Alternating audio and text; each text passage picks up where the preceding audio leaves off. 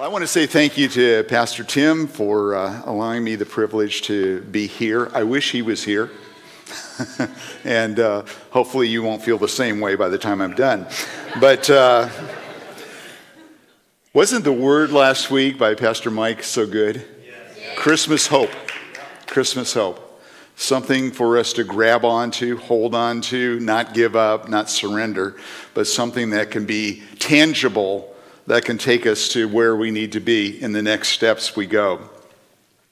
As I began to pray, as uh, the week unfolded uh, this week, and Pastor Tim had talked a little bit with me, and I with him back and forth about uh, possibly doing this morning, and I kept leaving it open, saying, "Hey, even if it's Sunday morning, man, and you feel, hey, I'm ready to go, then please come and go." And um, so we pray God's grace and blessing on him today, amen, and uh, continued strength and, and God's infusion of, of refreshing over him. But as I pondered on that, I kept coming back to the scripture that Pastor shared with us about this. Hold fast, right? Hold fast. And it's coming back to the scripture in Hebrews chapter 10. And uh, let me review it with you again. Chapter 10, verse 23, 24, and 25, because there'll be key things for us to note as we go through the message this morning. It says, Let us hold tightly without wavering to the hope we affirm, for God can be trusted to keep his promise. Let us think of ways to motivate one another to acts of love and good works and let us not neglect our meeting together as some people do, but encourage one another, especially now that the day of his return is drawing near. Have you ever had the opportunity of looking forward to something at Christmas time and with great expectation and anticipation, you're saying, Oh, I just want this for Christmas? Maybe that's where you're at right now. You know, I remember an occasion like that. I was likely around 10 years old, and I was uh, just leaving hints. In those days, we didn't have phones.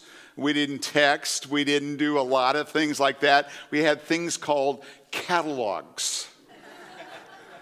they were books that had pictures of different stuff and prices from different companies and places.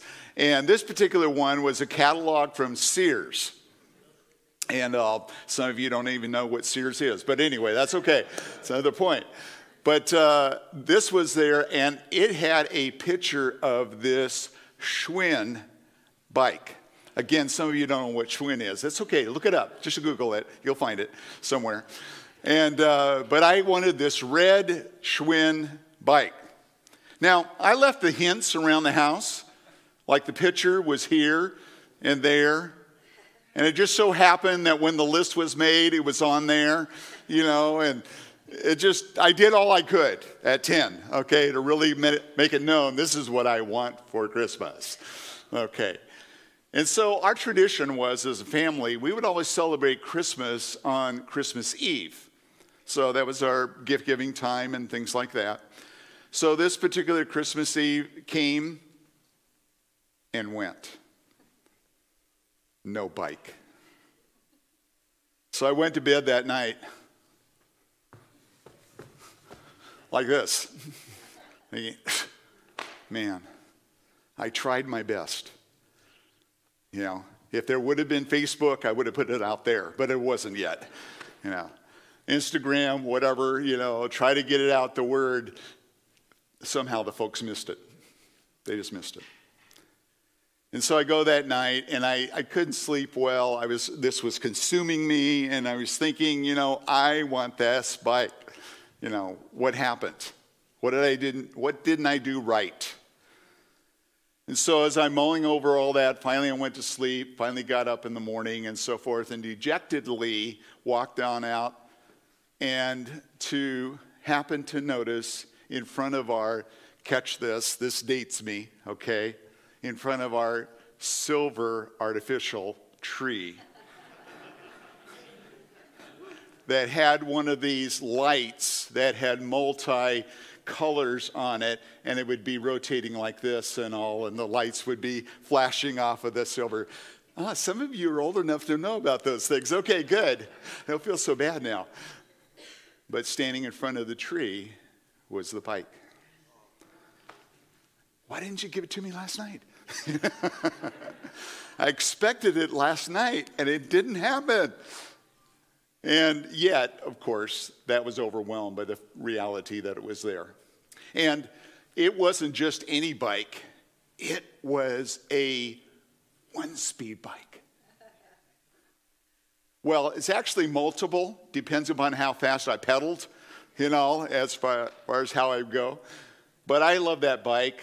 Rode it until it was no good anymore and uh, enjoyed it up and down the streets and around the place, going to play ball and other things like that. And uh, so it became a real favorite for me of something that I look forward to, and it actually came. But the interesting thing was, when I woke up on Christmas morning and I walked out and I saw the bike there, I was surprised. And I thought, okay, okay, here it is.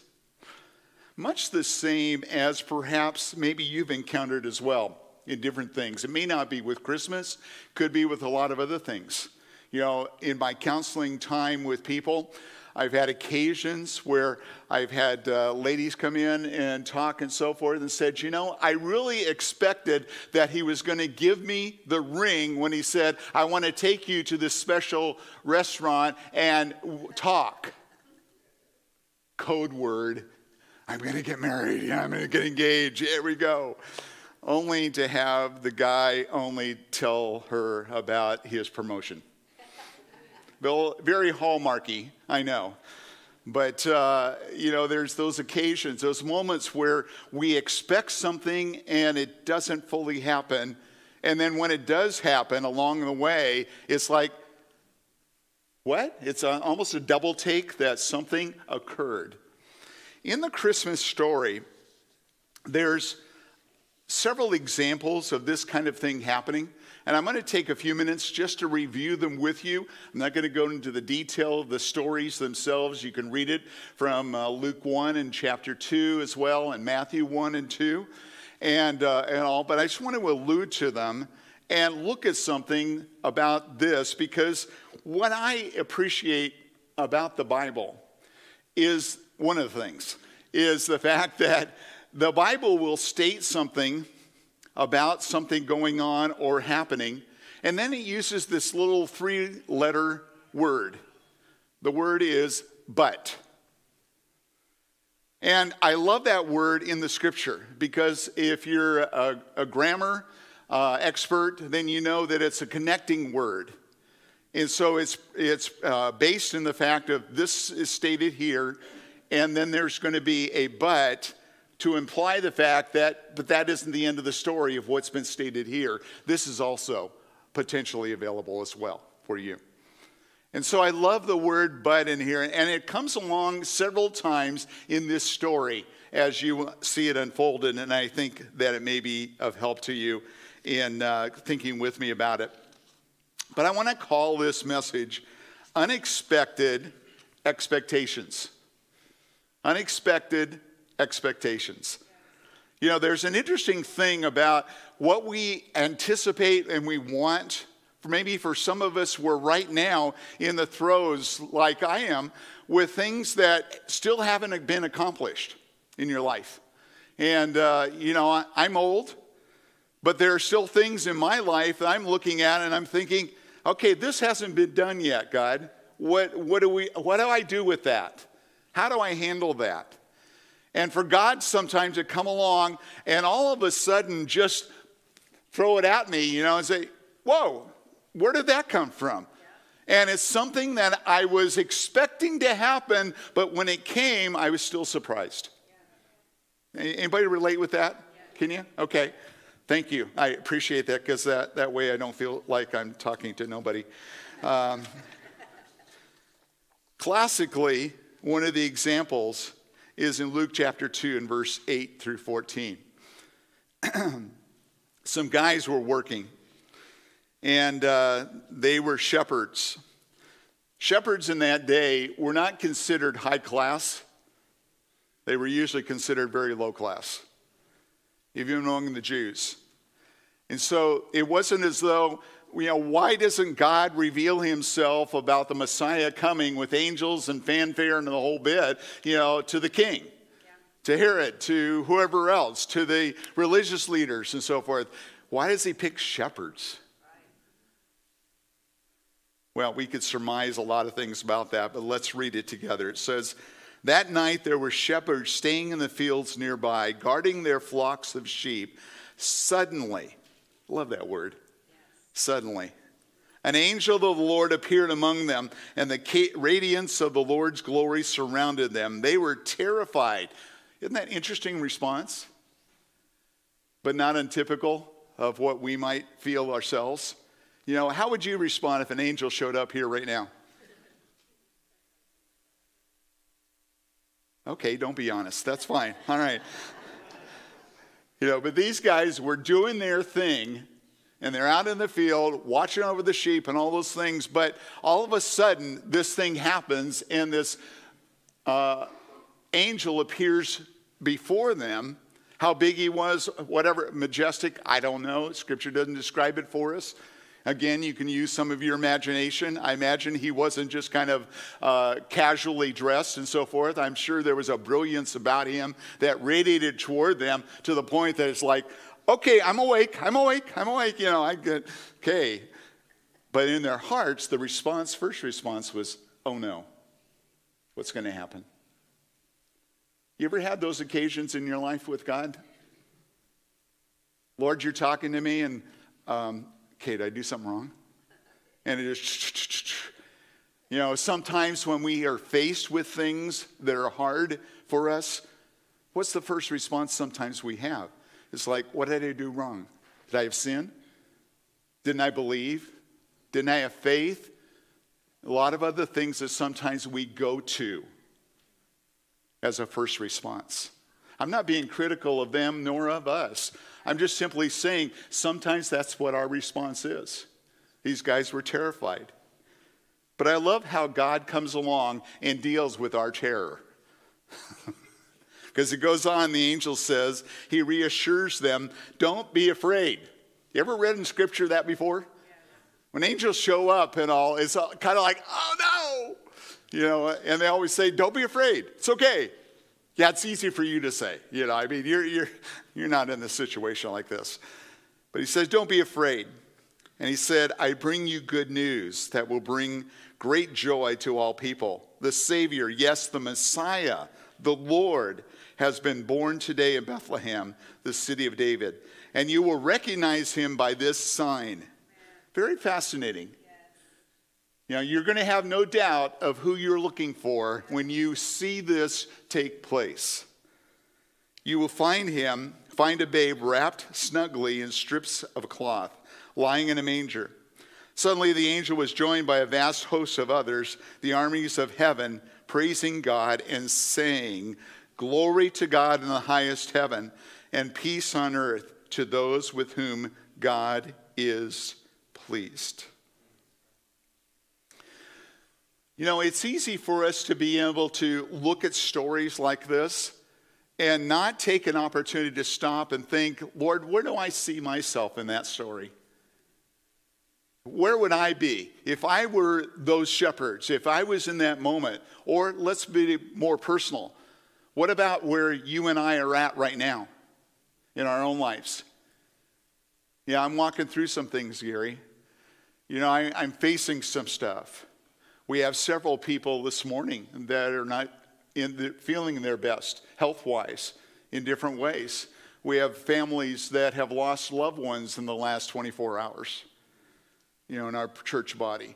We, we've got people walking through things and all kinds of other stuff that people are dealing with right now. And they're facing. In those moments, what do I do when I sense God perhaps speaking into my heart and saying, Don't be afraid, I got this? Now, what do we do with those things? How do we respond back? I love what the shepherds uh, did, as I didn't include that in the, in the scripture you have, but they went on and they turned to each other and say, hey, let's go check it out. That's Hebrew, by the way. Uh, and uh, they, they just began to go and, and they turned to each other and says, let's go find out what's going on. And they go find out. And then, you know, the next thing they do, they go tell everybody. You know what we saw? You know what happened to us? We had this big angel came out and then a bunch of angels that were all over and they were singing and all this stuff. And they told us what to do. We found it. That's what happened. And, and we're just excited they begin to share the goodness of the Lord with people around them. Well, that wasn't always the case in all the circumstances. And again, let me briefly walk through things with you. In Luke chapter 1, verse 11 to 14, there's a man named Zacharias. He was a priest. And it was his turn to go in and serve into what's called the Holy of Holies as a part of the temple, where they would offer sacrifice to the Lord. And he went in and he began to go in, and God began to appear to him with an angel. And it's kind of like, okay, I've never had this before. And here we are. So, you know, and I want to point something out to you that you may or may not notice entirely. That is the fact that there are times where God needs to show up and talk to preachers and pastors. Please don't ever look at it and think that fact, oh man, it's only me that God really needs to show up because they're so holy they get it all the time. No, we don't. Yeah. Sorry to disillusion you, but not always do we get it. And sometimes we need to hear from God directly and just say, hey, this is the word of the Lord for you. And Zacharias gets the word to say something he had been expecting all his life, and that was to have a son.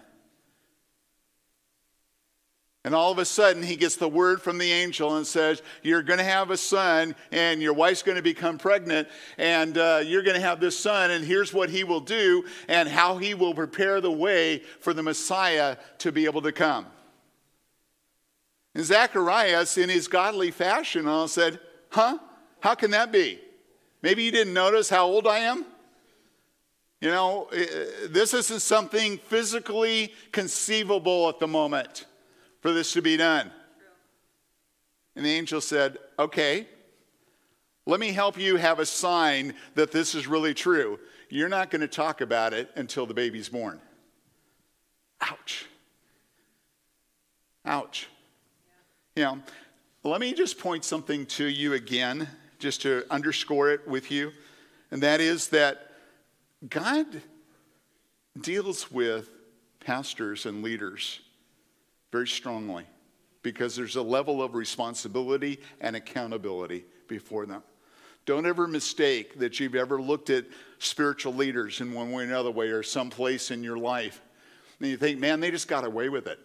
They just, man, God didn't see that or God decided not to do anything with it or what have you. No. As one person that's been zapped by enough by God to be able to, to know that when God wants to deal with you, He deals with you. He doesn't care what level or position you hold. So when you look at leadership and you say, man, they really blew it, they hurt me, they did this, they did that, trust in God because God didn't ignore it, nor did He miss it. He will deal with it. Always, always deal with it and properly do so. So Zacharias goes home. Sure enough, Elizabeth becomes pregnant, and uh, they go on their way. In Luke chapter 1 and verse 26 and verse 33, it talks about Mary, the mother of Jesus. You're going to have a son. Now, this is a little more tenuous in what it's all about because she says, I'm engaged, but I'm not married, therefore I haven't had relationships with Joseph to be able to do this. I, how is this all going to work? And so it was more of a question rather than a statement of, of I don't believe. She says, how, how may I use the word, mechanically is this all going to work out? You know, how can this be? And the angel says, hey, you know, the Spirit of the Lord will come upon you and you'll be impregnated and you will have a child. That's an amazing thing to be able to see how is this all going to be? But Mary's response is this, and I love it in verse 33. She says, Okay, let's let it just be unto me according to your word. Let me suggest this to us. When God begins to come speaking to you and me, that needs to be our response more and more and more. Lord, okay, I don't understand it. I, I don't see how it will work out that way, but God, I'm open to whatever you have for my life. You can do what you want to do, God. I don't care. And you come to that point of trusting in Him. See, that's holding that fast, holding fast to what I believe and what I stand for in the Word of God and believing it'll be brought to pass. We flip over to Matthew chapter 1 and verse 20 and 21. We see Joseph, the stepfather of Jesus. And I want to emphasize that he was a stepfather. Never, never begrudge if you're in that position yourself right now, where you're a stepdad. You're important because of God's hand being upon you to minister and to do something great through you with your children. May I suggest to you that rather than using the word step in there, just leave it at father. It's not that you're replacing anybody else, and I mean that. But it is you take a role of leadership and a role of example that this is what I'm going to be to you. Because at one point, for us, when we were born, the scriptures tells us we were born in sin. Okay? So we were more bent toward doing the wrong thing rather than the right thing.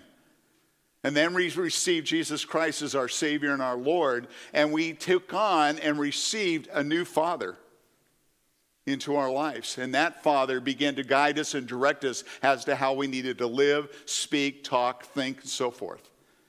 God became that into our lives. Joseph came along, and while you know he hears the news, uh, Mary's pregnant. I'm engaged to her. She's pregnant. In that day, it simply meant the fact of, okay, that was the end of the engagement, basically. And so it, it was, I'm sure Joseph is disturbed. He loves Mary. He wants to be married to Mary. But what about this circumstance? That isn't a good Jew doesn't continue to walk out this way because it's not right. So the angel of the Lord comes and appears to him in the form of a dream. And Joseph hears from him saying, Don't be afraid to take Mary as your wife. And you consider the cost in doing something like that. The cost was high embarrassment, talk, sarcasm, people all around you saying, Look at what happened, you know, what, and this whispering and all that can go on. Y'all, y'all relate with this or understand? Okay, all right. Just wanted to make sure.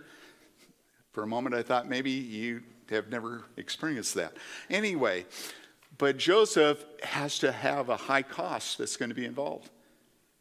But when the angel speaks to him and says, But this is who he will be, and this is what he will accomplish, Joseph takes it on. And he walks and lives it out. In the passage we opened up with in Luke chapter 2 a few moments ago about the shepherds, you know, they're announced and told, you know, the Messiah is going to be born. The angels sent them or sent to them to tell them all about that. And here's the lowly of the lowly is being told one of the most majestic stories and statements anybody could receive. The Messiah is here. And it comes to shepherds. Never minimize who you are and what God's ability is to be able to work in your life and work through your life. It isn't about what your place in life is. It isn't about who you are. It isn't where you grew up. It isn't about your nationality or your culture or anything else, or maybe even some of the things you view as something that is a drawback from people accepting or receiving you. When God puts his hand upon your life and all, he will anoint you and he will enable you to do what he calls you to do. And you step into that and you do it. That's what you do. And so the shepherds did, and they began to go forward, as we've already mentioned. In Luke chapter 2, again, on a little bit further, in verse 25 to 32, um, Pastor Mike mentioned some about Simeon last week and sharing some about him. That it's an interesting thing. He had been expecting the Messiah for a long time. He had had a word from God. What, what that looked like, I don't know. It doesn't describe what it was. How did he have that word come to him? But anyway, he was very aware he was not going to die before being able to see the Messiah. And God arranges that he comes on that very day that Mary and Joseph bring the babe to be circumcised, and we would use the word dedicated to the Lord, you know, and offered to God. And at that moment, God arranges that Simeon is there. He isn't there all the time. But in his duties and his responsibilities, he came and he's there and he sees Jesus. And he says, Now, he says, God fulfilled what he said to do. And here it was, he wasn't expecting, he wasn't walking and said, Okay, today's the day, this is it. But it was there. What about for you and me? where we come along and sometimes we're just doing our thing. We're at work, we're uh, living life, we're maybe at home doing, fixing this and that at the house, and all of a sudden God begins to show up in a unique way to us. And we said, I've been anticipating this happening, but I didn't expect it right now. That God just shows up and he begins to do things in our hearts and our lives. Or maybe God comes and uses somebody to speak into our lives and share something that's significant and special for us. And when we hear it, we say, God, thank you. I needed that, God. And we just begin to thank God for his goodness in being shown. Simeon began to see the goodness of the Lord. In Luke chapter 2, again, in verse 36 to 38, we find Anna. She was a prophetess. In other words, she gave prophetic words and so forth, but she spent her life fasting and praying. Catch that, would you? She spent her life fasting and praying on behalf of the Jewish people in the temple. Now, I'm not, I know not all of us can do that. I, I don't think Pastor Kelly wants us to begin to reside in the temple here, okay? All right, got that but the heart and the attitude of expectation. God is going to do something, God is going to bring something about. And she says, I'm not giving up praying and standing for this until it happens. And I want to encourage us where you've been pressing and you've been waiting and you've been praying and you've been interceding and standing for what you believe God to accomplish to do, don't give up say, well, Gary, why does it take so long? Man, that's hard. Yes, it is. But when you see God fulfill what he says he will do, it'll far outweigh how long it took to accomplish all of that. It really will. And you'll rejoice in the goodness of the Lord. So Anna comes, and the scripture says here, she worshiped. She stayed there night and day, worshiping God with fasting and prayers. And now she begins to, to begin to pray and, and thank God for seeing the Messiah. You know what she does with it? She goes and tells everybody, says, Hey, Ken, guess what? The Messiah's here. Lisa, it's here. He's here. You know, and I'm sure people, huh? What? Really? Huh? But it didn't deter her. She says, I'm going to tell people he's here. He's here. I've seen him.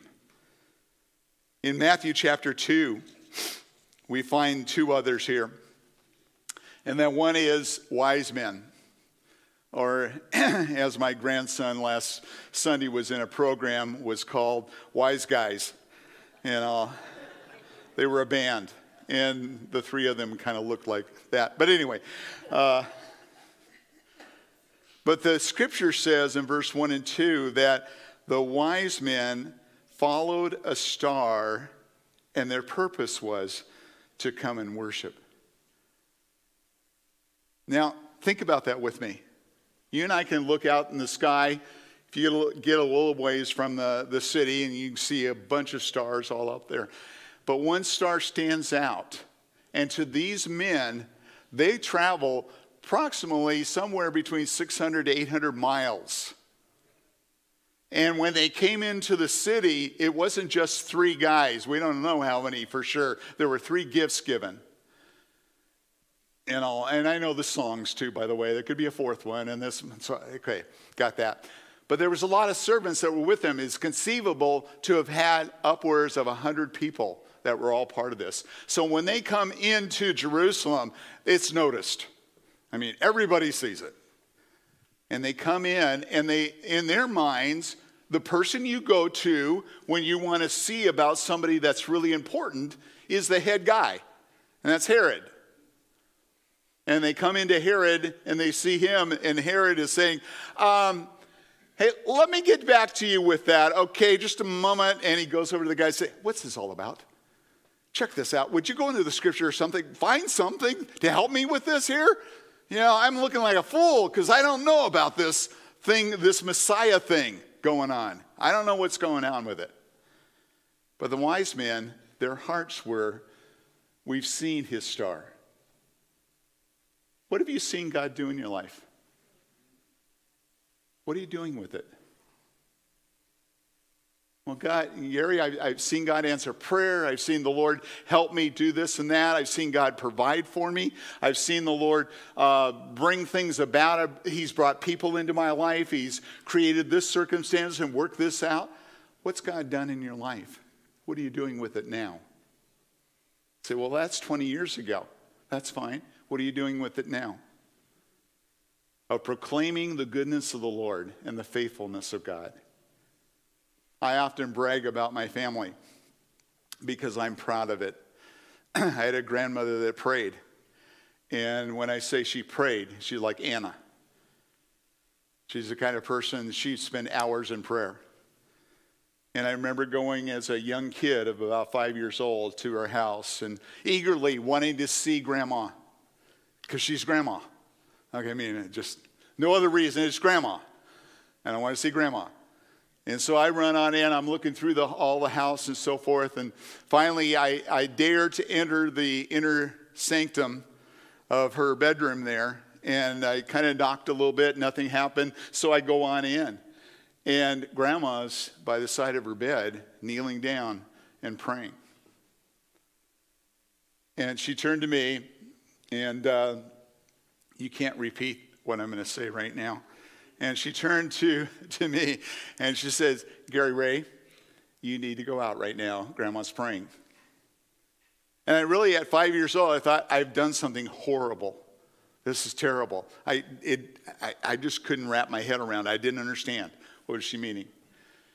And so I did, and I just kind of sheepishly walked out and so forth, and was out there. And when Grandma was done, she came out and she found me, and she took me up in her arms, gave me a big hug, and she said, Do you know what grandma was doing in the bedroom there?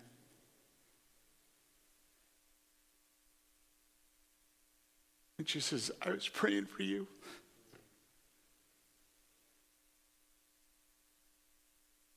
I was praying for the rest of our family. I was praying for your cousins. I was praying for my ki- uh, kids, my children. He says, I was praying that God's will and purpose for their lives would be done. I stand here today, folks, on the basis of a grandma that believed in the power of prayer. And that's why I stand here today. Your prayers make a difference.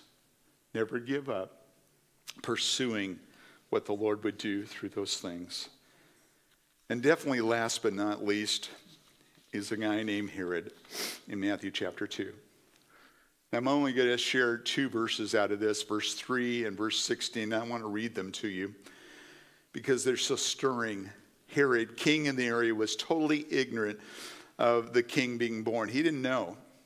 But it says King Herod was deeply disturbed when he heard this as was everyone in Jerusalem. When you're a leader, what you do or don't do has an impact upon a broader group of people than just yourself. Always take that responsibility seriously, whether you're a dad or a mom, or you're a supervisor, or you're manager, or you're owner of a company, whatever it might be.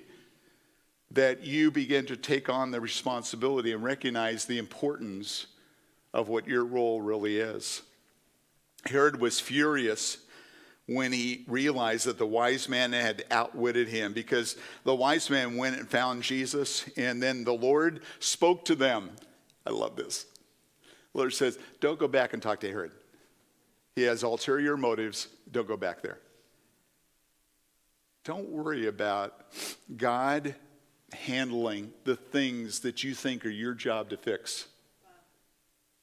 Sometimes we feel like, I've got to fix this. I've got to make sure everything's all right. I've got to cover all the bases. And, and because where's God?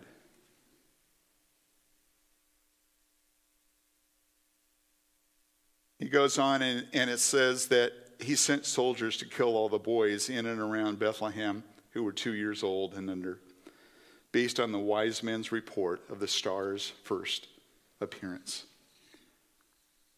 Herod his response was the fact that he felt threatened.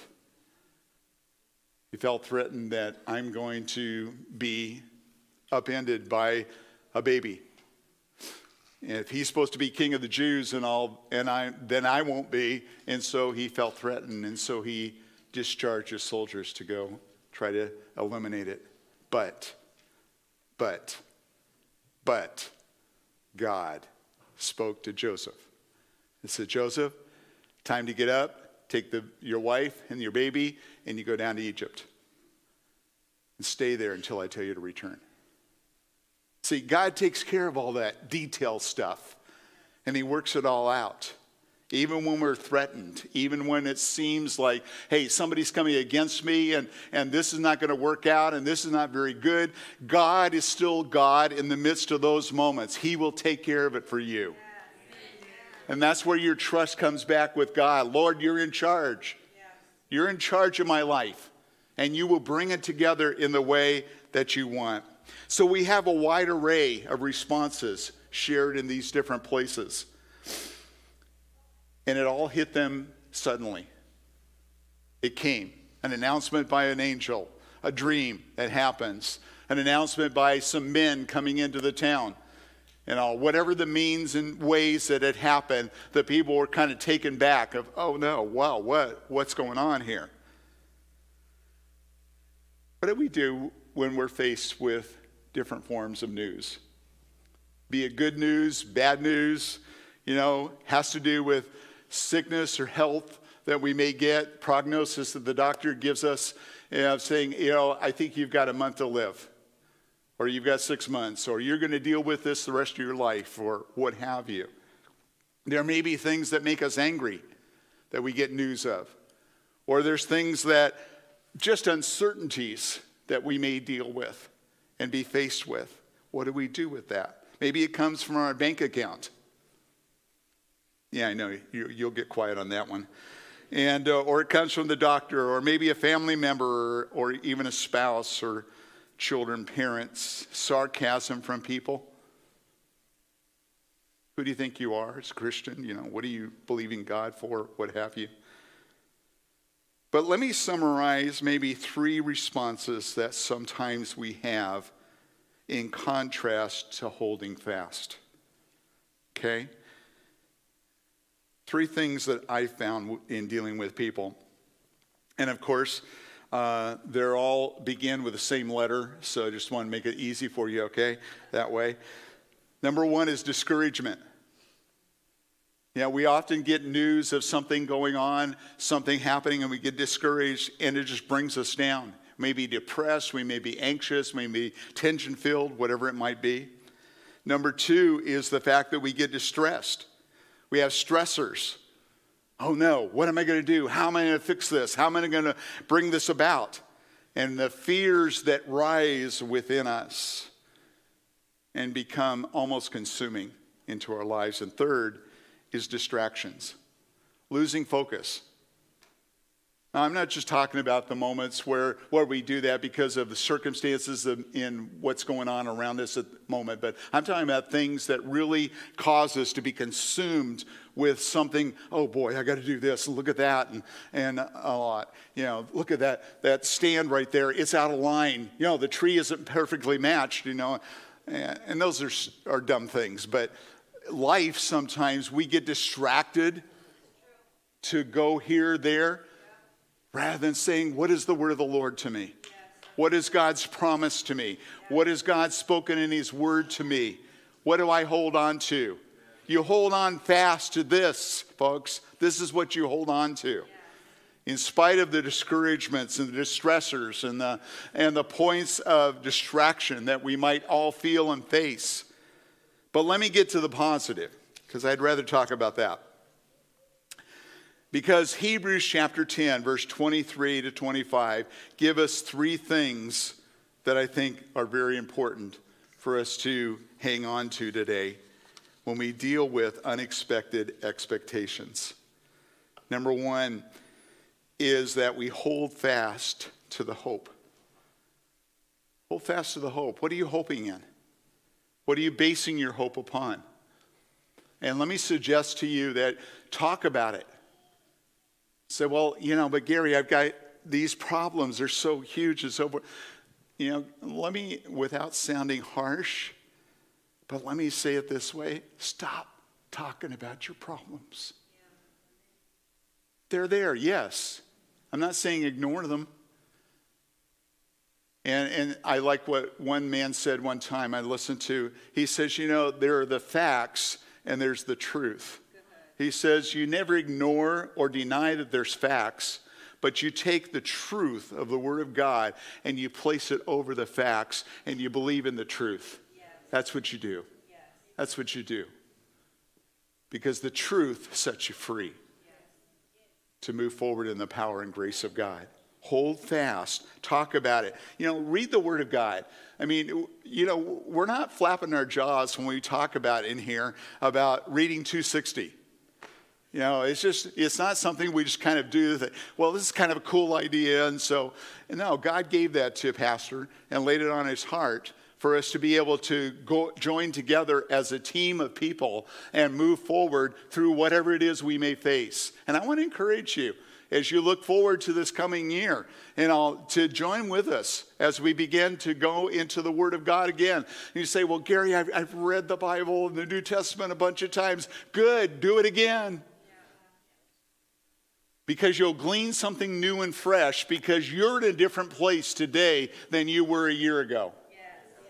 Okay? And the Word of God is fresh and new today. So take and uh, grab onto the Word of God. Secondly, is not only holding fast, but let me just share one other thing. Share the stories of God's faithfulness and His goodness in your life. Say, well, Gary, I don't have a lot of people, I don't have a big audience and so forth. Talk to the people who listen. And even if they don't want to listen, talk about it. It's good for you. When you talk about the goodness of the Lord and God's faithfulness, it renews something in your own heart. And you and I need that in the midst of everything all around us that we may have. Secondly, the scripture here said, motivate one another to do acts of love and good works. How do I motivate somebody else? How do I encourage? Part of it is sharing the goodness of the Lord. You know, when I share about my grandmother, I'm hoping that's encouraging to you. It is to me.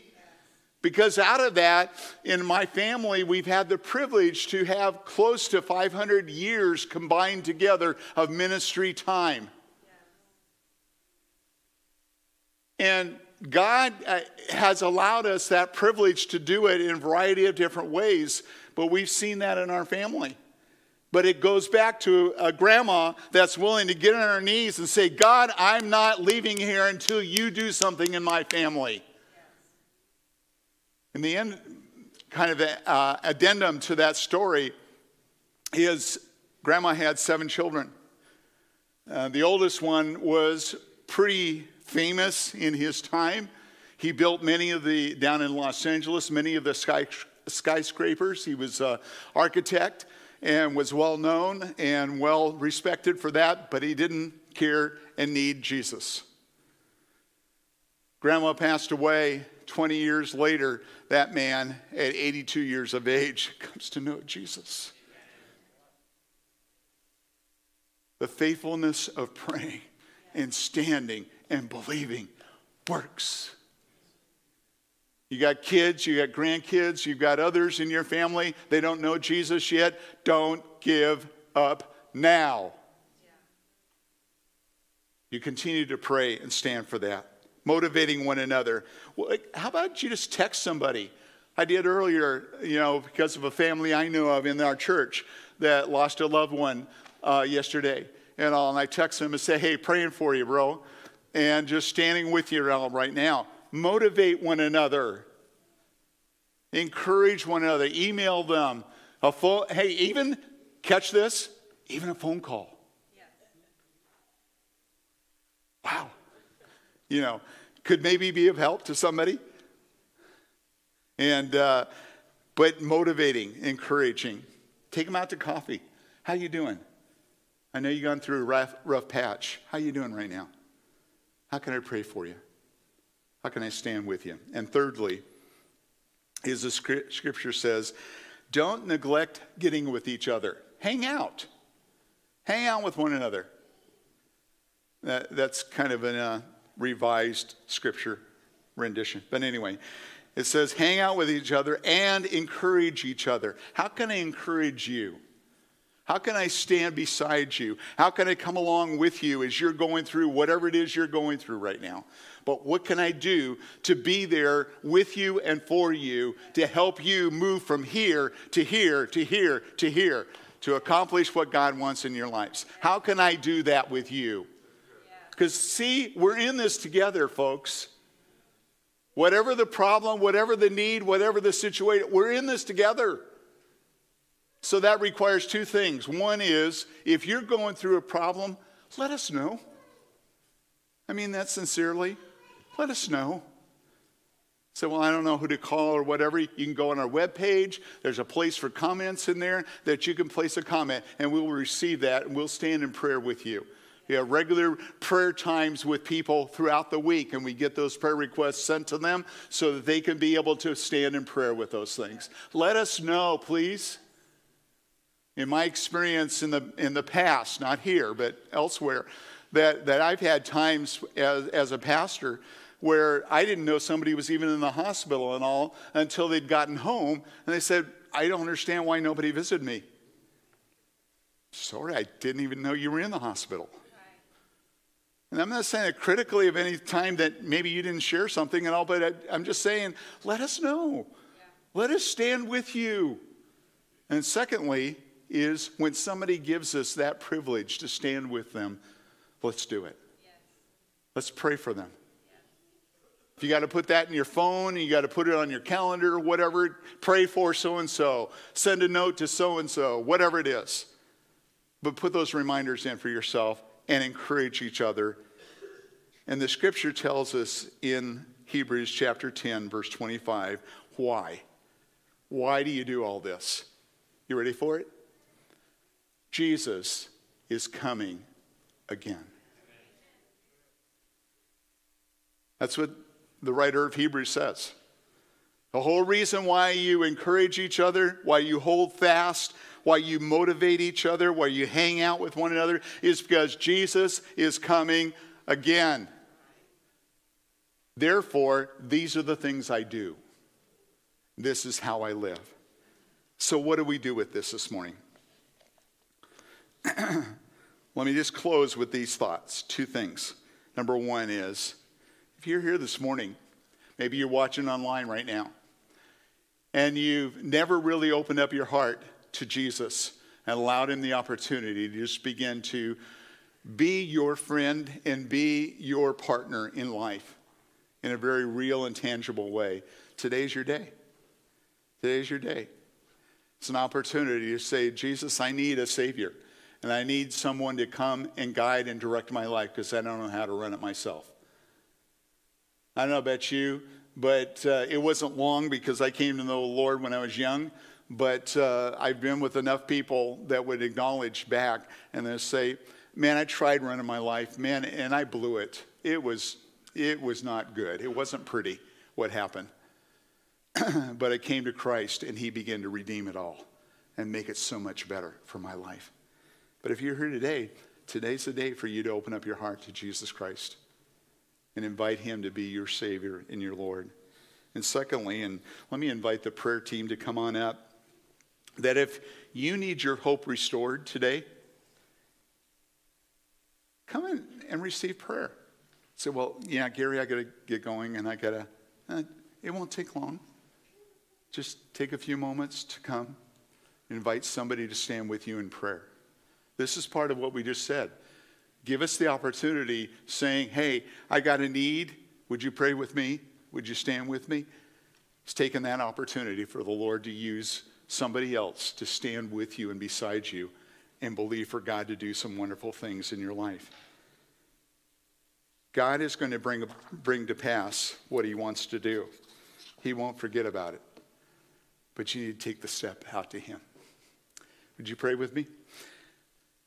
Lord Jesus, thank you for your word, that it lasts, it works, it's tangible, it's real, it's something we can hold on to today.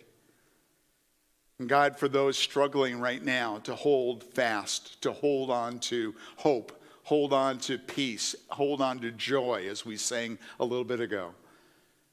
That, Lord, you would just begin to restore and refresh and bring about, Lord, that which each of us need in this season and this time. Lord, we want to celebrate you at this time of year. But Lord, we acknowledge so many other things can get in the way.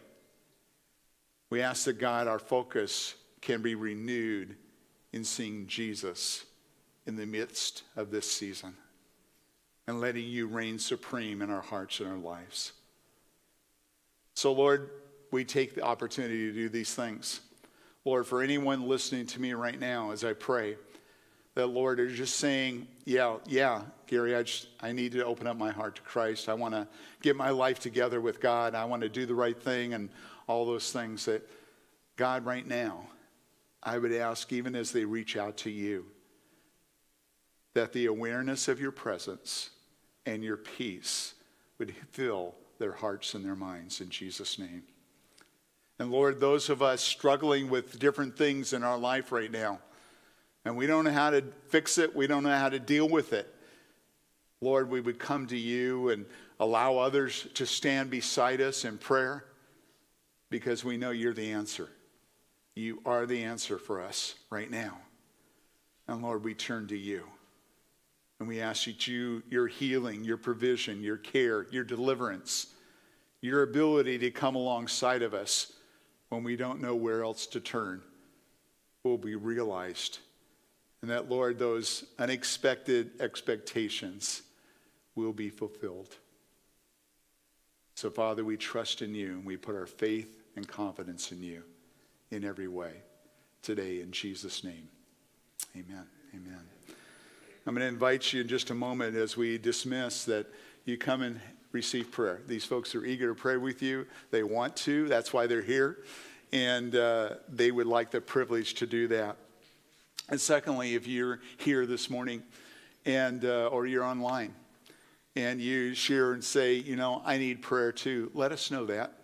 We'll be happy to stand in prayer with you. And if you're opening up your heart to Christ today, then would you let one of these people know or myself?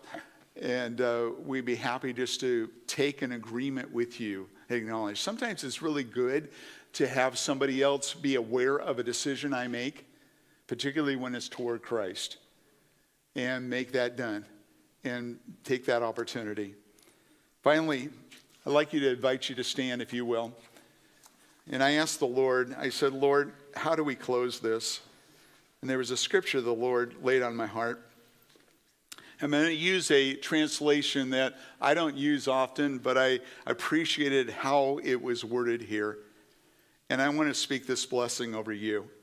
It's taken out of Isaiah chapter 9 and verse 6 and 7, and it's from the message translation. It says, For a child has been born for us, the gift of a son for us. He'll take over the running of the world. And by the way, he'll take over the running of your world too, for you, if you let him. His names will be Amazing Counselor. You need some counsel? He's a good one to go to. Strong God. We don't serve a weak God. He's strong. He's strong. Eternal Father. He's not going to go away. He's not going to run away from you. Prince of Wholeness. God wants to bring you into wholeness in all the aspects of your life and complete. His ruling authority will grow. It's not going to diminish, it's going to grow. And there'll be no limits to the wholeness that he brings. He'll rule with the historic uh, David throne over that promised kingdom. He'll put that kingdom on a firm footing and keep it going. And I believe for God to give you a firm footing if you're feeling uncertain and uh, about where you're walking, what you're doing, God give you a firm footing and then continue to maintain it as well for your life. He's not going to give up with you. And then it says, with fair dealing and right living, beginning now and lasting always. Then catch this the zeal of God of the angel armies will do all this. God stands behind it for you. He says, I'm here, I'm the guarantee you're going to get through it with my help, and I'm going to be there for you. So I bless you with that and pray God's blessing. God bless you. Have a wonderful week with Jesus and with one another.